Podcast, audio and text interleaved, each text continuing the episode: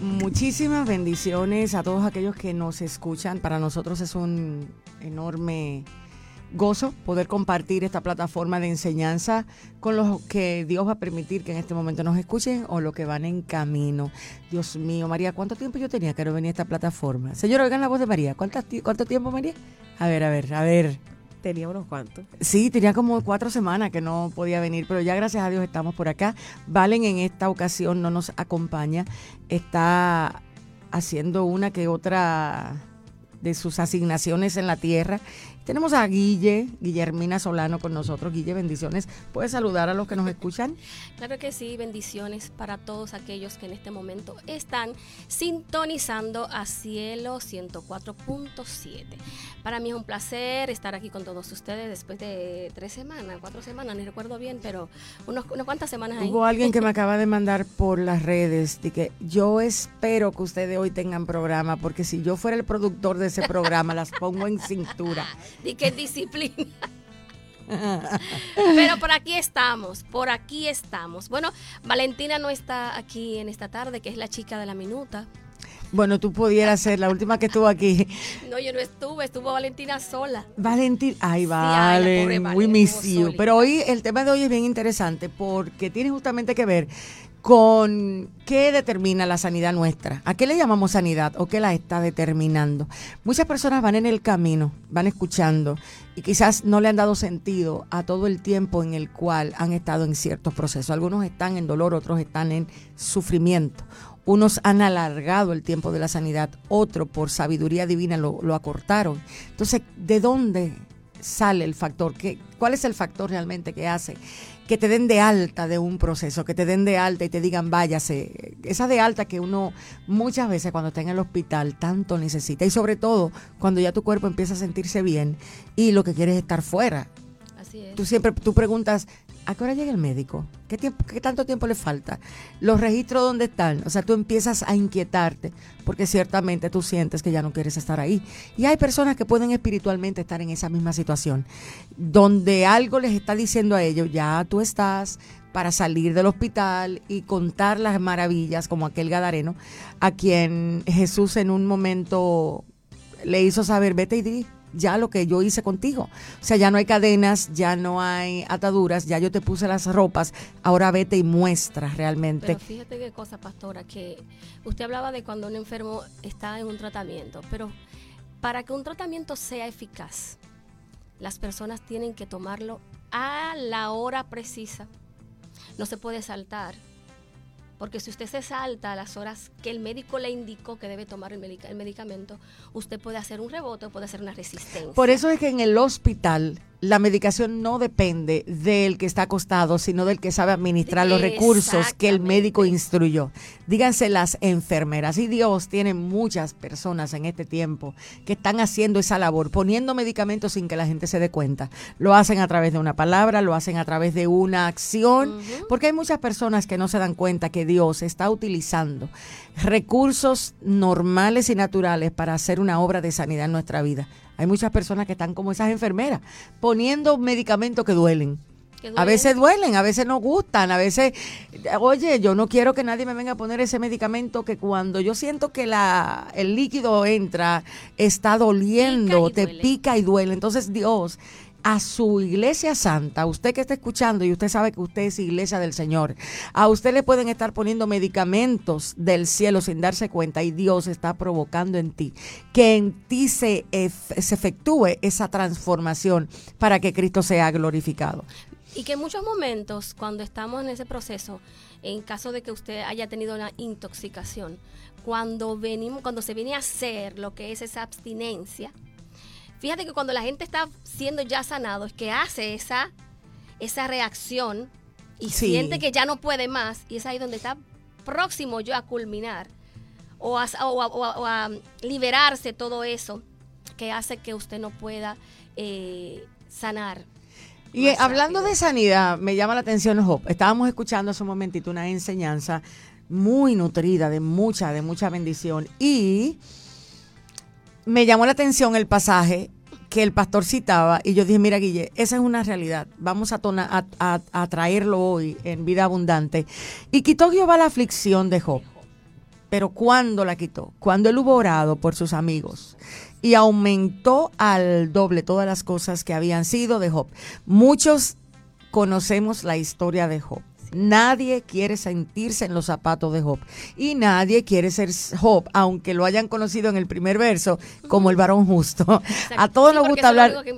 A muchos nos gusta hablar de la justicia del varón, de, de ese varón. Pero a la hora de pensar en que nos pueda caer todo lo que Job vivió en honor a la verdad, realmente no queremos. No, y creo que en este tiempo estaríamos nosotros dispuestos a vivir eso mismo independientemente de que estemos dispuestos, cuando estamos en la soberana voluntad de Dios, más nos vale realmente que aceptemos lo que Dios dispone, porque de lo contrario nos va a pasar, como dice las escrituras, ¿puede determinar Dios algo y que esto no acontezca? O sea, todo lo que Dios ha permitido en la vida de sus hijos es algo que Dios ha determinado. Dios lo ha, en su voluntad está trazado.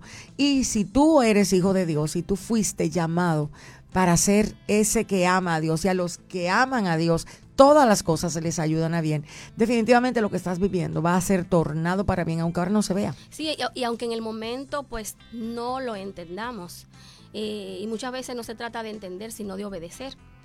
Eh, cuando se nos presentan esos escenarios donde tenemos que soltar y entregar la túnica, muchas veces no, no queremos quitárnosla. Tú sabes que hay estados donde no importa que quieras, simplemente va a acontecer. Por ejemplo, cuando Lázaro murió, a Lázaro no le preguntaron si le iban a quitar o si le iban a poner, el manto. Hay momentos a nosotros. Yo no sé si te ha pasado a ti, pero hay momentos donde yo misma he dicho, wow, Señor, definitivamente en esta vuelta ni me preguntaste, ni me consultaste, ni me dijiste, ni me avisaste. Simplemente hiciste lo que a ti te plujo. Y en medio de esos escenarios, si tú no conoces quién es Dios, pues la naturaleza humana te va a mandar señales erróneas, te va a mandar señales de que realmente que te equivocaste, que Dios no estaba y a veces solemos pensar que nos quedamos solos porque no sabemos mirar a quienes Dios puso a nuestro lado. Y justamente me llama la atención el escenario en el que Dios coloca a Job con la asignación de orar, porque Dios le estaba llamando amigos a quien posiblemente Job terminó viendo como sus enemigos por sus, acciones. O sea, las acciones de los tres amigos de Job en cualquier escenario pueden ser dudosos, porque ellos se levantaron a probar de tal forma el corazón de Job como nadie se imagina. O sea, cuando ellos salieron a ver lo que estaba pasando con su amigo, lo primero es que la palabra reitera que ellos eran amigos de Job, independientemente de lo que hicieran o de lo que hablaran. Muchas veces nosotros le otorgamos el valor de amistad a que la persona no nos falle. Exactamente, o a que nos diga lo que queremos escuchar en ese momento. Y un amigo no necesariamente es el que te dice lo que quieres escuchar, es el que sabe estar, aunque esté equivocado, a tu lado en el momento donde tú estás en tu peor momento. Y hay gente en este momento que por no entender lo que Dios valora, menosprecia a esos que han caminado a su lado, pero le han dicho lo que no quieren escuchar. Exactamente, te han confrontado con sus palabras. Y de eso se trata. Si tú me estás, si tú eres mi amiga y me estás diciendo algo, aunque me duele en el momento, tengo que ir a, preguntar, pero me lo está diciendo por algo, déjame revisar por qué es. Y a veces no tenemos la capacidad realmente de ver por qué es. Ah, mira, los amigos de Job son sumamente interesantes. Porque ellos escuchan que Job está viviendo una desgracia. Y ellos salen, de donde quiera que estuvieran, ellos salen a, a, encontrarse con Job para consolar a Job. Y fíjate que hay un largo silencio. Ellos escuchan a Job que empieza Job y su lamento. Porque no es mentira que cuando tú estás en tu momento de dificultad, realmente el, el corazón de la llama lo conoce el cuchillo. Hay una palabra que a mí, por alguna razón, no me gusta. Y es que cuando tú estás pasando un momento de dificultad, alguien venga y me diga, Dios está en control. Mira, yo, cuando yo veo que alguien me dice eso, yo lo miro con amor, le digo, es cierto, porque quizás no entienden que para mí no se trata de que Dios esté en control, la que no está en control soy yo. La que está en un momento de, dificultad soy yo. La que está en un momento de dolor, de turbación, de oscuridad. O sea, donde no entiendo lo que Dios necesita que yo vea, donde no sé para dónde tomar ruta. Nosotros hemos querido presentarnos en muchos escenarios tan tan idóneos que se nos olvidó que realmente hay una humanidad con la que lidiar. Exactamente. Y las personas que están hoy día en sus momentos de oscuridad requieren que los que hemos atravesado el valle de una u otra manera podamos decirle, mira, yo sé realmente de qué se trata. Sé que no es asunto de que Dios esté o no esté. De hecho, eh, creo que a la, a la eclesía le he estado enseñando desde que Dios me confrontó con la palabra, Dios está en control. Yo sé que estamos acostumbrados a decirlo, pero es como... Para todo la usamos en realidad. Exacto, y es como mirar que pudiera no estarlo. O sea, realmente Dios no necesita control, control necesitamos los hombres. Claro, usted siempre ha dicho, Dios no tiene ausencia de ningún tipo, ni carencia de ningún tipo tampoco. Entiende, entonces no es Dios que necesita control, no es establecer el control de Dios en mi mente para que yo lo crea, es saber realmente que en esa omnisciencia, en esa aceidad de Dios, Dios domina por encima de todo. Para Dios no hay ausencia de conocimiento, a Dios nada lo toma por sorpresa. Lo que yo estoy viviendo ya hace tiempo en el conocimiento de Dios ya acabó, ya Dios sabe cómo finalizó la historia. Y hay personas que no han podido entender esa gran realidad de Dios, de que en Dios todo está conocido, no hay nada por revelarse. Eso es, eh, soy yo la que necesito que se me sea revelado, pero en Dios no hay ausencia de conocimiento, por tanto, Él tiene todo revelado. Y como sabía el final de Job, necesitaba atravesarlo por el trayecto que le hiciera a Job llegar al final que Dios quería que él llegara. Exactamente. Eh, Dios realmente, como usted decía, nada le es desconocido. Ahora bien, ¿qué nosotros vemos y qué aprendemos en cada escenario donde, donde Dios nos coloca? Creo que es tratar de ver y enfocarnos en si realmente estoy caminando en la voluntad de Él. Porque como Él es eternidad, Él es soberano, ya todo está hecho, eso es bien interesante. Si estamos caminando en, la, en la eternidad, si como hijos de Dios entendiéramos lo que es la eternidad, creo que sufriéramos muy poco. Y que entendamos que la tenemos dentro. Porque Cristo fue impartido en nosotros y Él es la eternidad. Realmente, realmente a veces nosotros podemos entender con claridad qué significa que Cristo fue impartido. A medida que se va conociendo a Cristo, que eso se va entendiendo. Por eso Job nos ayuda mucho Mirar cómo Job pasa su trayecto, un hombre que comienza siendo perfecto ante los ojos de Dios. O mejor dicho, Dios lo presenta perfecto. Dios sabía lo que Job era, lo que, lo que realmente requería el, el, proceso en el que Job estaba. Que más allá. Ahora, ¿sabía Job quién era él? Me parece que Job no tenía ni la más mínima idea a dónde el proceso a él lo iba a llevar. Mm. Job no creo que supiera porque a medida que se va manifestando la forma en que Job habla, te das cuenta que Job maldijo todo. Todo, exactamente. O sea, hay gente que dice que Dios no, Job no maldijo a Dios. Mire, Job maldijo hasta la respiración. Y eso por demás está... De... Entonces, mucha gente en este momento no logran mirar la bendición en donde están no logran verlo, están como Job, se sienten así. Y a veces nosotros, que ya salimos de ahí, se nos olvida que también cuando hemos estado ahí, no hemos visto a Dios obrar. No, no hemos visto la mano de Dios. Yo no sé usted, pero yo en muchos momentos he dicho, la mano de Dios se bajaron. O sea, hay momentos donde tú dices, mira, se las manos de Dios se bajaron, se acortó el brazo. Uno pregunta, ¿qué pasó, Señor? Exactamente, pero y tú no dijiste que venías conmigo, pero aquí la soledad impera, pero en momentos críticos no es lo, que yo siento lo que debe gobernar mi mente, sino la verdad de Dios que se establece. y es justamente de eso que se trata. Cuando Job venía caminando en el trayecto de su pérdida, porque Job comienza a perder, y esto es bien interesante, porque mientras nosotros tenemos, pareciera ser que todo funciona. El tema es cuando Dios comienza a quitar. Sí, cuando usted dice ahorita que cuando vemos que estamos solos, que no tenemos a nadie, yo he experimentado que en ese momento es donde más eh, puedo disfrutar eh, las cosas del Señor. No hay intermediario, no hay ninguna voz que te pueda hablar. Simplemente está el Espíritu Santo haciéndote entender, mira, yo te estoy mirando, yo estoy pendiente a lo que tú estás pensando, a lo que vas a decir. Cuidadito, porque lo que digas o lo que hagas, yo estoy ahí. Fíjate que aquí, cuando nosotros estamos transitando en la vida, a veces no tenemos claro de qué se trata. Y el mismo proceso es el que viene a revelarnos de qué se trata. A veces tú empiezas un proceso creyendo una cosa y lo terminas negando lo que creías al principio. Es la realidad. ¿Qué cosa? ¿no? porque es de eso se trata. Se trata de estar sintonizado con lo que Dios está sintonizado. No simplemente asumir cosas que no tienen nada que ver con lo que la eternidad de Dios viene a revelar. Por mucho tiempo hemos estado siendo vinculados a cosas que realmente no son eternas, que nos aportan, que, que son para logro personal, particular, ministerial, pero no necesariamente eternal. Es que somos expertos en hacer un croquis de nuestras vidas somos expertos en hacer proyección. Lo que yo me proyecto en este año y lo que yo me voy a proyectar el siguiente año. Sin preguntarle al Señor, ¿y qué dices tú, Cristo?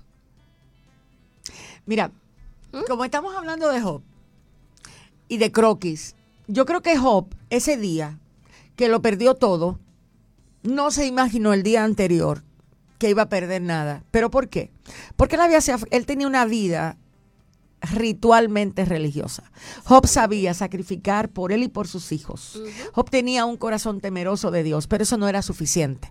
Y yo creo que Dios está llevando a, a, la iglesia del Señor a el estado donde pueda entender que el sacrificio que hemos hecho no es suficiente para transformar nuestra manera de pensar. Hemos estado sacrificando mucho tiempo, hemos estado haciendo muchas cositas para Dios, hemos estado entreteniendo mucho, hemos estado haciendo muchos cultitos, pero la mente sigue igual. La mente sigue con las mismas incapacidades de entender lo que para Dios es importante. Y Dios le estaba enseñando a Job, mira, yo sé que tú sacrificas bonito, yo sé que tú tienes buenos carneritos allá atrás, yo sé que el patio tuyo está lleno de cordero, que si tus hijos cometen un error, ahí tú vienes y sacrificas y me haces subir a Humerio. Pero no se trata de eso, pareciera ser, diría yo, en mi, en mi forma jocosa a veces de, de, interactuar con las escrituras. Me parece a mí que esa no era la manera en la que Dios quería que Job lidiara con lo que Dios necesitaba. Y Dios le presenta ciertas cosas interesantes en el camino. Y lo primero que Dios hace, te voy a quitar la costumbre que tienes de que de ofrecer sacrificio. Eh, ¿Por quién Job ofrecía sacrificio? Por sus hijos. Por sus hijos. A veces Dios viene a quitarte lo que a ti te hace ser, tener sentido en la casa de Dios. A veces te tienes que dar cuenta, eres de lo que canta, pero amaneciste con que tus gargantas ya no te sirven. Y te, entonces tienes que enfrentarte a que tienes, vas a durar cuatro meses sin elevar un solo canto a Dios de repente ya no estás tan acomodado como estabas y Dios comienza a desacomodarte. Lo que para ti era valioso, Dios te va a enseñar. Yo te voy a decir dónde radica el valor de lo que tú estás haciendo. Y por eso yo quiero leer Job del 42 al del versículo 7 en adelante, porque allí comienza el trayecto para que él entienda. O sea, Job vive sus momentos, es, tiene, y viviendo sus momentos, no le quitó Dios lo que cualquiera hubiese querido que se le quite. Porque mira, esos tres amigos de Job, yo te lo digo, yo le digo a Dios, a mí no me ponga tres gente así en mi proceso. Yo me voy sola y no tengo ningún problema. Hay gente que en tu proceso de verdad que viene, mírame, a zozobrar el fuego. Parece que le soplan al fuego así. Y en segundo tú te das cuenta de que ese que era para bendición, tú dices, fue el diablo que lo mandó. Era lo que yo decía, que a veces es mejor tú estar solo, que nadie esté alrededor tuya para no escuchar, no escuchar esas no, voces. No, no, Guillermina, es que, es que es cierto. Hay gente que, mira, de verdad, de verdad entre ellos y el diablo no hay definición, no hay ninguna diferencia alguna, no la hay. Y cuando Dios te tiene ahí, tú dices, este fue el diablo. Te tengo noticia, mira, te lo voy a decir con buena voz, no fue el diablo, fue Dios que te lo mandó. Para empezar a tratar con lo que tú quizás no te das cuenta que es lo que realmente Dios ha buscado. Y es lo que sucede con Job. Mira, dice, y aconteció que después que habló Jehová estas palabras a Job, ¿qué palabras? Job cae en un lapso, señores, donde Dios, Job maldice todo donde Dios, eh, eh, donde Job llama culpable al que no es culpable, donde de hecho Job ahí sacó el proceso, lo que para mí eh, tenía Job oculto. Él dijo, yo, yo, no, yo no me merezco esto. O sea, muchas veces nosotros creemos que no nos merecemos lo que Dios determina porque hemos tenido una larga vida de rituales espirituales. En el caso que hemos creído que por haber hecho todos esos rituales es como usted por eso, decir, es por eso mismo que entendemos que no nos merecemos tal yo no merezco estar en este sufrimiento, pero ¿qué hice yo? Yo no lo salí a buscar, no, te llegó solito. Te lo mandaron, te tocaron la puerta y te dijeron abre y no te pidieron permiso. Yo he sentido en momentos de mi vida donde a mi casa, dígase a mi vida espiritual, han entrado cosas que yo me quedo mirando y digo, ¿y a ti quién te invitó? hay gente, hay situaciones, hay ocasiones en donde tú no necesitas invitar al invitado. Él simplemente entra, se siente y dice, aquí estoy. Y sin pedirte permiso, permiso, vas a tener que atenderlo. Y lo que viene a darte no es cómodo porque realmente viene a probar lo que llamas espiritualidad y Dios llama mm. religiosidad, que no tiene nada que ver. y aconteció que después que habló Jehová estas palabras a Job, ¿qué palabras habló Dios a Job? Dios comenzó a hablar terminologías que si usted y yo la, nos detenemos desde el capítulo creo que 38 por ahí, en lo adelante, usted ve a Dios preguntándole a Job cosas que me parece a mí que los científicos buscando la teoría de que Dios no existe han entrado en ese libro para investigar cosas que hay ahí. Ahí se describen animales como los dinosaurios que hoy día vemos. Ahí se describen cosas que usted se da cuenta que dice, wow, es cierto. Ahí se habla de la, de la física cuántica. En esas preguntas donde Dios habla con Job, ahí usted ve usted ve explayado el conocimiento, la inteligencia, la ciencia misma de la física, de la creación. O sea, tú ves la ciencia de la creación ahí de una manera impresionante. Como Dios comienza a decirle, ¿a dónde estabas tú cuando yo hice esto, esto y esto? Y son razonamientos que yo creo que tienen una razón de ser. O sea, porque si tú ves a una gente con lepra, se le ha quitado todo. Oye, quítale la lepra y háblale. Porque ¿qué va a entender? O sea, ¿qué, ¿qué, leproso va a estar entendiendo con el, el raca en el cuerpo? O sea, si usted sabe ese cuadro, usted dice eso no tiene sentido. No, pero corazón, hay que entender a los amigos de Job, pero ¿qué tú haces con ese Dios que te, que te, que te ha, que ha dejado que tú tengas todo eso? Pero yo soy tú salgo corriendo, muchacho. Es, entiende, no, eso fue la mujer, esa fue la mujercita que le dio. Y así hoy día hay, ay, hombre, hay hombres que tienen mujeres similares a esa. Maldice a tu Dios y Olvídate de Hay hombres que en este momento están diciendo la mujer que me diste. Yo los compadezco porque puede ser cierto. Hay veces que hay escenarios donde usted no puede con él. Job nos enseña eso. Pero, pero el escenario era perfecto para lo que Dios quería. ¿Entendemos nosotros que el escenario para Dios siempre va a ser perfecto para lo que Él quiere? ¿Creemos nosotros que Dios está realmente jugando dados o a la suerte con lo que Dios está haciendo con nosotros? Eso se llama no conocer quién es Dios. Eso se llama no entender que Dios desde el principio anuncia el fin. La soberanía del Señor. Entiende, o sea, para Dios, donde tú estás hoy no es sorpresa, Él siempre lo supo, sorpresa es para ti. Y hay personas que en su proceso construyeron tantos ídolos que valoraron tantos afectos tantos sueños, tantos anhelos, y a eso le pusieron propósito de Dios, y Dios comienza a romper, porque viene el momento donde el único propósito de la iglesia va a ser manifestar a Jesús, no tener su tienda aparte y decir este propósito de Dios, pero no va a ser para Dios, no, es propósito para tu ego, es propósito para tu estabilidad económica, es propósito posiblemente para tu estabilidad emocional. Hay muchísima gente llenándose de cosas de Dios, pero es para su propio fin emocional. Claro que sí para poder sentir que son alguien. Porque, hemos utilizado, es que hemos utilizado el altar de Dios para elevar el ego de las personas. El altar de Dios debió utilizarse por muchos años para revelar a Cristo y lo que es el conocimiento de Cristo, revelar el carácter de Dios, revelar la esencia de Dios. Entonces, como... El punto, pastor, es que no hemos entendido eso. No lo hemos entendido. Déjame decirte, cada vez más estás escuchando personas que van hablando el idioma de Dios. Mira lo que no se pasó de sorpresa en la iglesia. fue tremendo. ¿Entiendes? Entonces, cómo Dios tenía orquestado en el cumpleaños de la pastora semejante tiempo de enseñanza con alguien de quien no habíamos, no nos habíamos propuesto previamente, pero la enseñanza fue tan asertiva, o sea, fue tan certera en lo que es lo profético. ¿Cómo es que Dios está haciendo que su pueblo sea alimentado? El tema es que se muere de hambre aquel que no quiere pan. Ese es el gran dilema. o sea, ¿por qué usted se está, muriendo de hambre? Con mucha levadura también, pastor. Es que es lo que te estoy diciendo. Ayer hablábamos de Juan capítulo 7. O sea, el que quiera saber la voluntad de Dios, lo va a saber porque Dios se va a dar a conocer. Pero si usted lo que quiere es ser entretenido, también le van a aparecer muchos cirqueros en el camino. Porque Dios le va a dar a cada quien lo que el corazón quiere. Eso es lo que pasa con Job. Exactamente. Entonces, en este versículo vemos que Dios le pregunta cosas a Job que exponen a Job a un razonamiento específico. Antes de Dios llevar a Job a donde Dios necesitaba que la mente de Job estuviera, no la lepra de Job hay dos dimensiones, la dimensión del cuerpo y la dimensión del entendimiento. A veces no permitimos que el entendimiento nuestro sea renovado porque la atención la tiene nuestro cuerpo, nuestra enfermedad, nuestras emociones, nuestros deseos. Y cuando estamos enfocándonos ahí, entonces perdemos tiempo. Dios que sabe a dónde iba a llevar a Job, porque el, fin, el capítulo 42 de Job se escribió antes que el capítulo 1.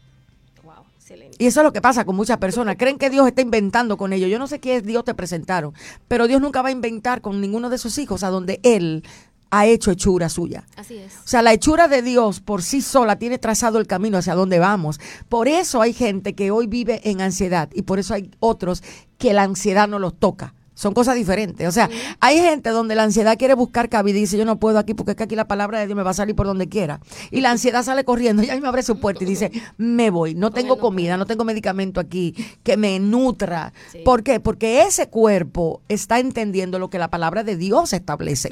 Y es a donde Dios va a llevar a sus hijos. Hay muchos hoy días que están presos de ansiedad. ¿Por qué? Porque le presentaron a un Dios que realmente no es el Dios de las escrituras. A medida que vamos conociendo, y ojo aquí, no quiere decir que usted, que es hijo de Dios, hoy día no tenga una situación de ansiedad. El tema es que la ansiedad no te va a gobernar. No va a terminar escribiendo tu historia, sino tú vas a escribir cómo la derrotaste, a ella, cómo ella entró y se acomodó y cómo tú barriste hasta sacarla de la casa. Porque de eso es que se trata, es de la realidad de Dios en nuestras vidas, no es de la apariencia de Dios en nosotros. Para seguir hablando cosas que realmente no tienen una identidad real en nosotros. Entonces, estos amiguitos de Job para Dios eran muy necesarios. Por eso aquí dice que Job le pregunta preguntas inteligentes. ¿A dónde estabas tú?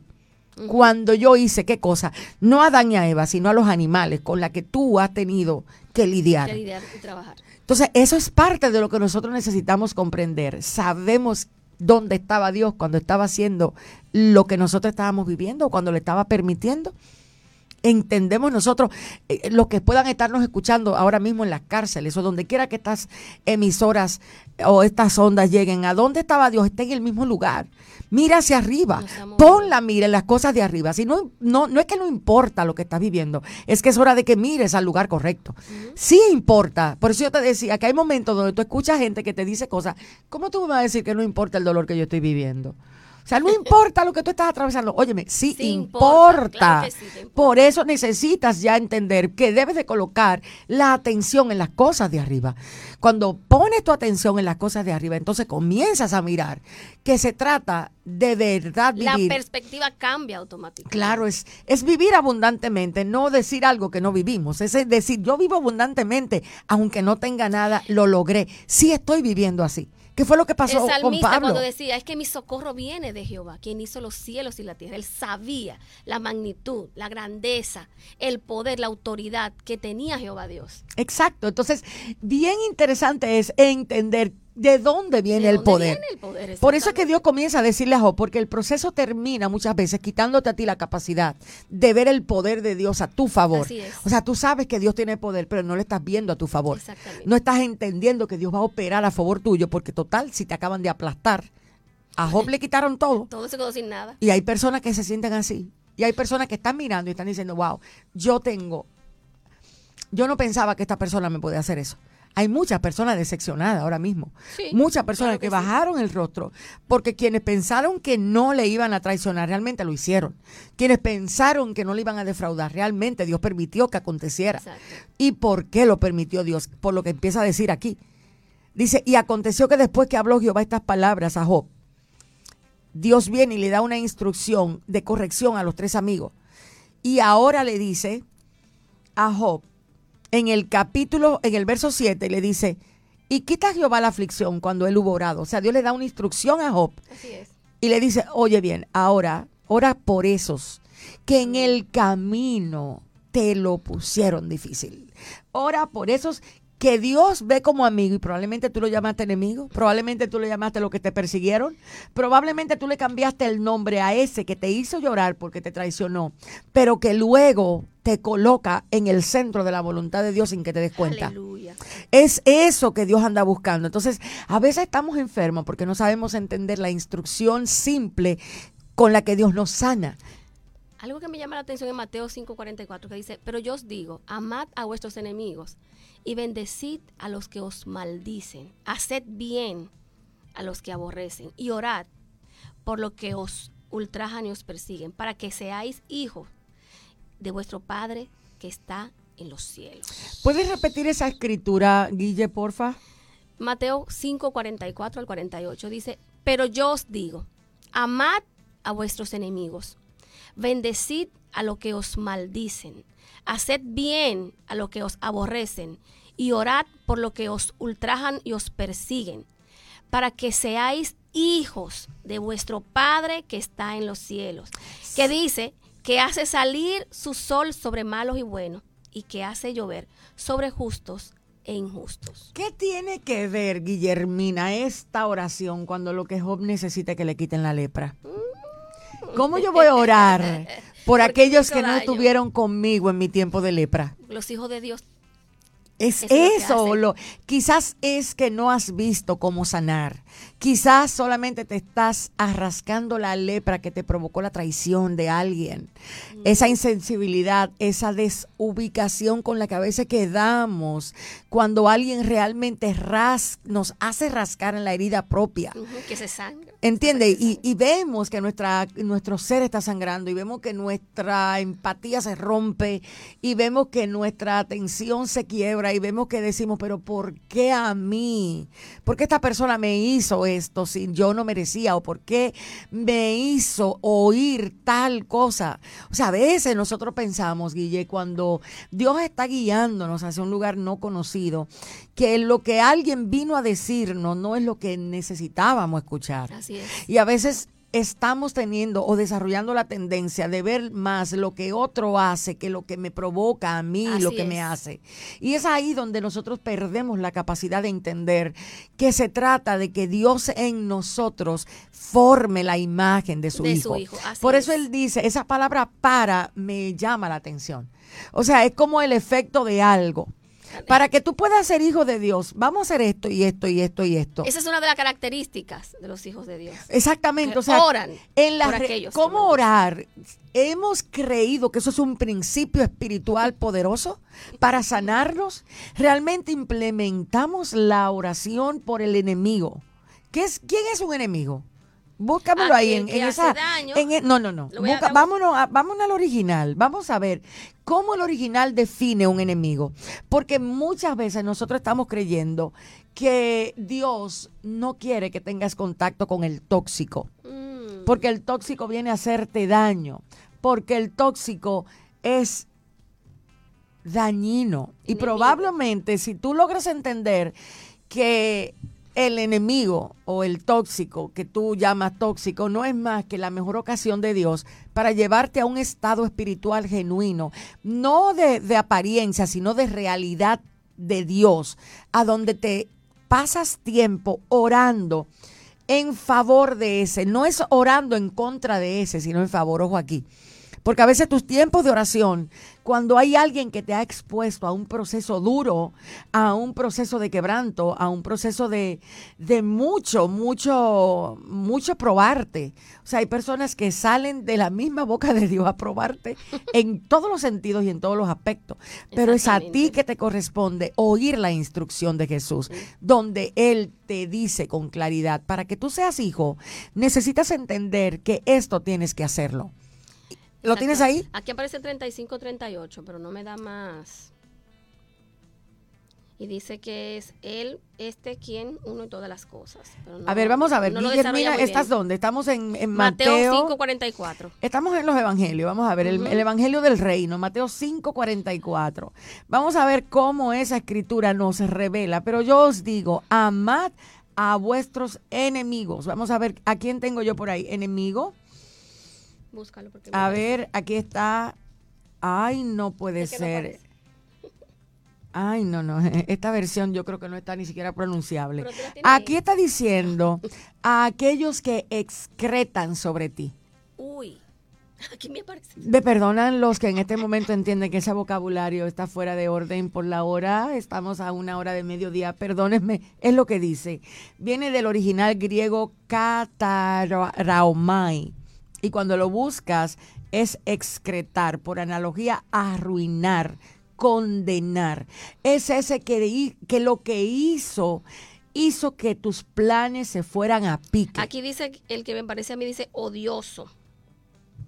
¿Estás en algún cognado? Hostil, sí. O sea, fíjate que Jesús sabe perfectamente el carácter de aquel que... Odioso y hostil. O sea, Jesús sabe el carácter de aquel por el que tienes que orar. Quizás a ti te es fácil orar por el pastor, por la pastora, por ese que va a abrir una puerta poderosa para ti, por eso, por esas conexiones divinas que buscamos, por todas esas aparentes Pero parece, pareciera ser que, que orar por ellos es la llave es que, abre es, el que, realmente seamos sanados. Es lo que está diciendo. La aflicción de Job se quita cuando él comienza a orar por aquellos que excretaron, de acuerdo a lo que dice la, el original, sobre él.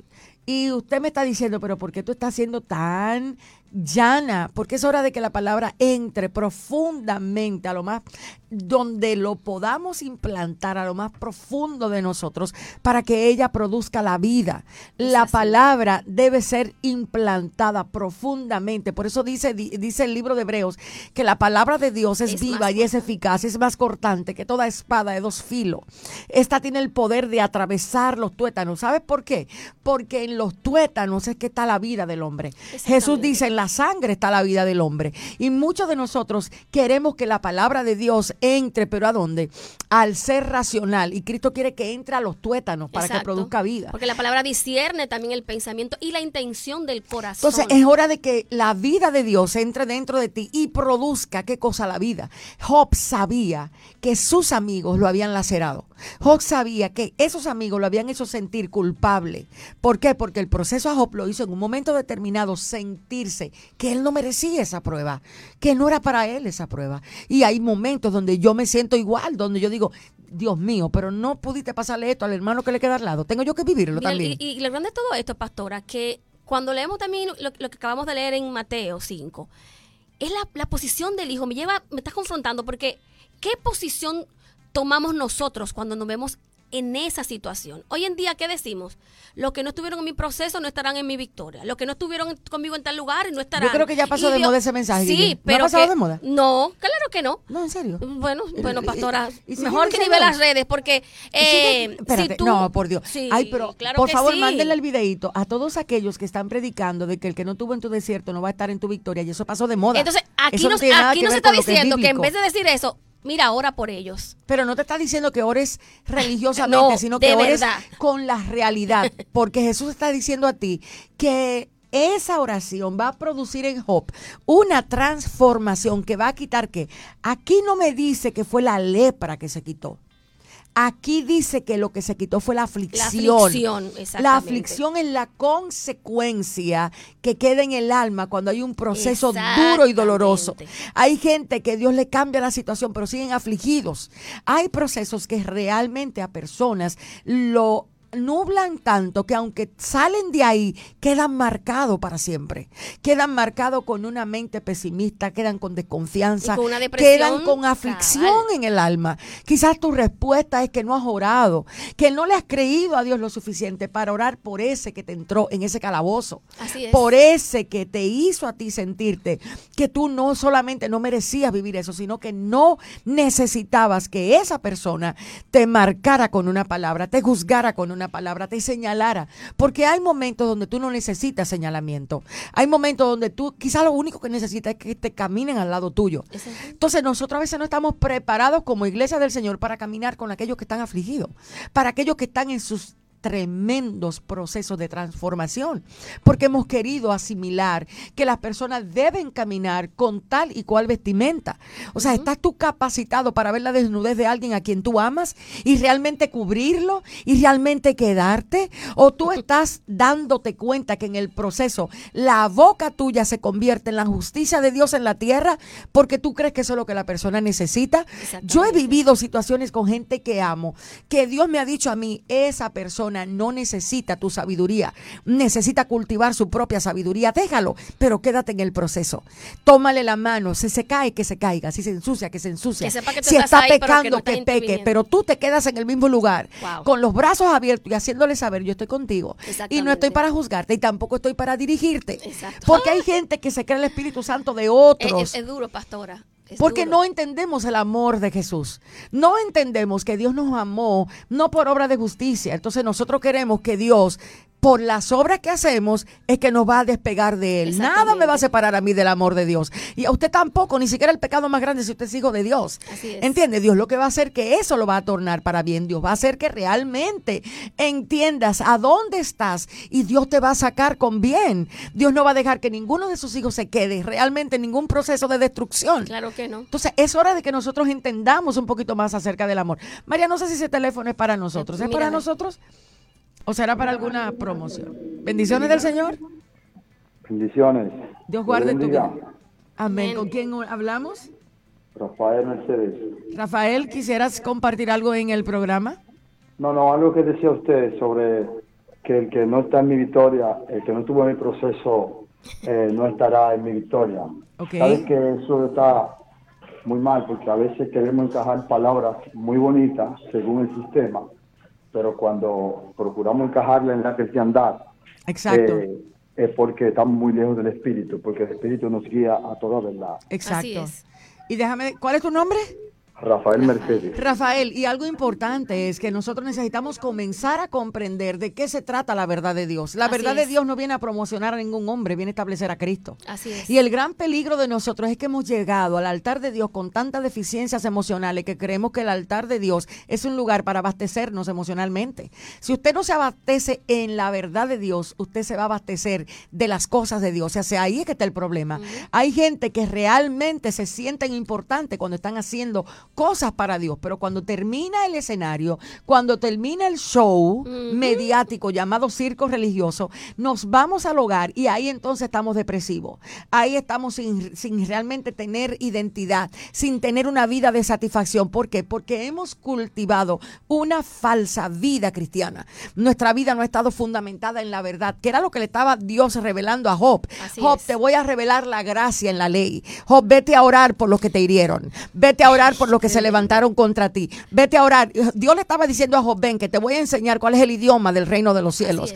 Te voy a enseñar lo que los hijos que están a punto de ser revelados, porque en ese momento todavía Cristo no estaba revelado, todavía nosotros no estábamos revelados, pero ahí se da a conocer la manifestación de nosotros. Cuando Dios le está diciendo a Job, ven, que yo te voy a revelar cómo va a ser el porte de los hijos de los últimos tiempos. No van a perder su tiempo señalando al que lo señaló, sino que empezarán a orar por aquellos que se levantaron y lo señalaron. Si pasáramos más tiempo mirando el carácter de la letra roja de la Biblia, que es todas las palabras de Cristo, entonces usted pudiera ser más que vencedor, como dijo Pablo. Hay gente que sus cárceles son simplemente mentales. ¿Y por qué? Porque no han sido establecidos en la verdad de Dios. Tus, eh, tus garrotes no son físicos, sino por la forma en que piensas, estás actuando ahora mismo como si estuvieras encarcelado. Y Dios va a venir a libertar al pueblo. ¿Pero por medio de qué? Conoceréis la verdad. Y la verdad os hará libre. Fíjate, tú no vas a ser libre por un culto. No vas a ser libre porque un profeta te puso mano, te profetizó. Hay gente que realmente estaba operando bajo espíritu de adivinación.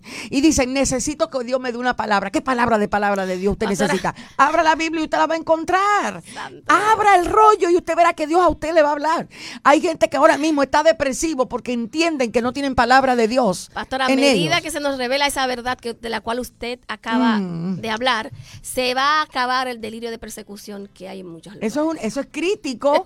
o sea, eso es crítico. Hay, muchísima gente creyendo que lo están persiguiendo. No, es una cosa increíble. Creyendo que se le levantaron. hay una guerra. Olvídese de esa guerra. Mire, usted y yo estamos sentados en los lugares celestiales con Cristo. Juntamente con Cristo, dice la palabra. No es cierto, pero es más fácil inventarnos un enemigo que realmente hablar del que ya venció. Si hablas del que ya venció, ya te quitaste la, el aura de protagonismo, porque le estás haciendo creer al pueblo de Dios realmente que el Dios del cielo no es suficiente para mantenerlos a ellos en paz. O que la promesa de la palabra que está escrita, que está ese tema? ese tema no debe ser, no me guíen por ahí. Sí, pero que pastores, que es muy importante que se toque, porque la cantidad de gente que tiene un pleito eterno, que digo, ¿y cuándo será que van a terminar de pelear? Porque a mí la palabra me dice que ya lo hizo todo. Lo que, ¿Y que yo tengo que disfrutar eso que ya él hizo. No, es que si no estamos pensando, meditando y conociendo a Cristo y su obra, su obra de consumación, su obra de glorificación. O sea, se nos acaban los shows de los muchos congresos, ya no vamos a tener estos nombres poderosos que hay por ahí. O sea, cuando usted hace un recuento de los nombres poderosos de los congresos, ¿qué usted va a ver? Usted va a ver de todo, desde mire, yo no voy a meterme por ahí porque no es necesario a esta hora del día hablar de esos temas, pero es la realidad. Si yo te vendo a Cristo de forma desproporcionada, yo te voy a creer lo que tú me estás vendiendo. Una vez cuando yo comencé um, el Evangelio, a mí por alguna razón me fascinaba esperar a los testigos de Jehová en mi casa. En mi casa Era una cosa, yo no entiendo, yo disfrutaba aprender con, yo era muy movida a estudiar las escrituras con ellos, la forma en que yo presentaba las escrituras. Hasta un día que yo estudiando las escrituras, el Señor me habló a través de las escrituras y me hizo saber, si tú no conoces la verdad, tarde o temprano vas a ser confundido por aquellos que aparentan conocer la verdad. Uy. Y esa es la realidad de lo que está pasando mucha gente. Usted, Una verdad distorsionada. A usted Cristo vino para darle vida en abundancia. Usted debería preguntarse, si yo no la vivo, ¿por qué no la estoy viviendo? ¿Dónde está el problema? Dios le estaba enseñando a Job, Job, te voy a enseñar el misterio del último tiempo que se llama el amor. El misterio más grande de los siglos no se llama otra cosa que el amor revelado en Cristo Jesús. Jesús en su plena cruz del Calvario oraba por los que se iban a quedar en sus en, en su momento de dolor y por aquellos que los subieron a la cruz. Lo más grande, Padre, perdónalos es que no saben lo que Nosotros, mira, mira Guille, nosotros hablamos de esa frase muy poéticamente. Sí, pero oye, es que cuando ahí estaba tú te Cristo sin sangre. Ah, mírame, ahí Cristo estaba sin sangre, ¿oíste? Ahí Cristo estaba desfigurado. Ahí Cristo estaba, su cuerpo ya estaba dando señales de su última respiración. Ahí estaba colapsando el corazón, ¿eh? Ahí sus pulmones ya no tenían sangre. ¿Por qué? Porque el, la forma en la que él estaba estaba haciendo que su cuerpo se drenara sin sangre o sea, ya su hemoglobina y lo que da vida, porque la sangre es lo que contiene la vida del hombre, ya su hemoglobina estaba casi en, casi casi en uno o en dos. Por ende, él no estaba diciendo, ay padre. Padre. Padre, perdónalos a ellos, porque ellos no saben lo que hacen. Y vamos a tuitear esa frase, porque hay que tuitearla. Esa es la frase del momento. No, no fue así, cariño. Él estaba con todo entumecido. Su mente no tenía capacidad de pensar. El cuerpo de él no tenía anestesia ni operación de milagros para soportar el inmenso dolor por el amor. Entonces nosotros hoy tenemos que entender que lo que Dios le estaba diciendo a Job era, Job, te voy a enseñar dónde se cura el corazón del hombre. ¿Sabes cuántas personas hay enfermas porque no saben amar? ¿Sabes cuántas personas hay enfermas porque han guardado rencor? ¿Sabes cuántas personas hay enfermas y distorsionadas porque decidieron no perdonar? Cerraron la puerta por completo a la oportunidad del amor, a ese que le dañó, pero que están bajo pacto. ¿Sabes cuántos matrimonios rompieron el pacto porque el, dolor de la traición fue más grande que el amor que Cristo les enseñó? y luego a teorizar que para allá abajo vamos. O sea, Jesús estaba en esa bendita cruz, que para muchos fue maldita. O que el perdonar toma su tiempo, que eso es poco a poco. A Jesús Jesús enseñó y puede, enseñó y puede ser que tome tiempo para algunos, pero la Biblia dice aquel que tenga falta de sabiduría, pídala, a Dios, que Dios se la va a dar. Si te falta esa capacidad para perdonar, abraza la verdad de Dios, acércate a un grupo de discípulos del Señor que te enseñen el Salmo 78 hasta que tu mente sea desnublada del dolor de la traición y logres perdonar. No te estamos diciendo que va a ser fácil, te estamos diciendo recibe la instrucción. Dios le dijo a Job, Job bueno, ora por ellos. Job no se levantó a decirle, yo no voy a orar por ellos. Yo no puedo. Estamos a ley de cuatro minutos para terminar y quizás usted está escuchando eso, este mensaje en la tarde de cualquier día y usted no tiene respuesta para ver por qué se enferma tanto, por qué está tan afligido, vaya a su corazón y pregúntele a Dios, no a su corazón, sino a Dios, ¿a quién he guardado aquí adentro? ¿A quién he dejado escondido aquí adentro que está lacerando mi alegría, que está lacerando mi gozo, que está lacerando realmente la vida tuya y está haciendo que se vaya? Y si usted conoce que sale un nombre, entonces haga el paso dos, empiece a orar. Dios no le dijo a Job, vete a donde los amigos y habla con ellos y tenga una tertulia. Te dijo, ora por ellos. Quizás el tiempo de oración de Job era en secreto, era en privado, quizás los tres no estaban ahí. A veces quizás pensamos que él tuvo que orar con los tres amigos cercanos, vengan ustedes tres que yo voy a orar por usted. Eso no es lo que veo. Cuando él hubo orado por sus amigos, dice, y aumentó Dios. O sea, tú no sabes si él oró en el lugar secreto, tú no sabes si él oró en el patio de su casa, tú no sabes dónde él oró, pero sí recibió la instrucción. Donde quiera que estés, si sabes que allí hay alguien que colocó tu corazón en dolor, practica el orar por él, orar por él y puede que te pase lo que Dios le enseñó a Job. No solamente, no solamente Dios aumente tus bienes, sino que te quite la aflicción que no te deja gozarte. ¿Y qué hay dentro de mí que no me deja amar el hermano la manera que Dios manda que amemos? El programa de hoy acaba de llegar a su final. ¿Qué hay? ¿Cómo se quedó el programa? ¿Cómo que, ¿Cuál fue la parte final, Guillermina? ¿Qué hay dentro de mí que no me permite amar al hermano a la manera que Dios manda que amemos. Entonces posiblemente en la próxima estaremos hablando del amor que cubre multitud de faltas. Muchísimas bendiciones del Señor. Para nosotros en Vida Abundante fue una bendición poder estar con ustedes. Guille, despídete de este hermoso pueblo. Para nosotros fue un placer haber traído palabra abundante, palabra de verdad. Bendiciones a todos y cada uno de ustedes. Dios les guarde. Amén.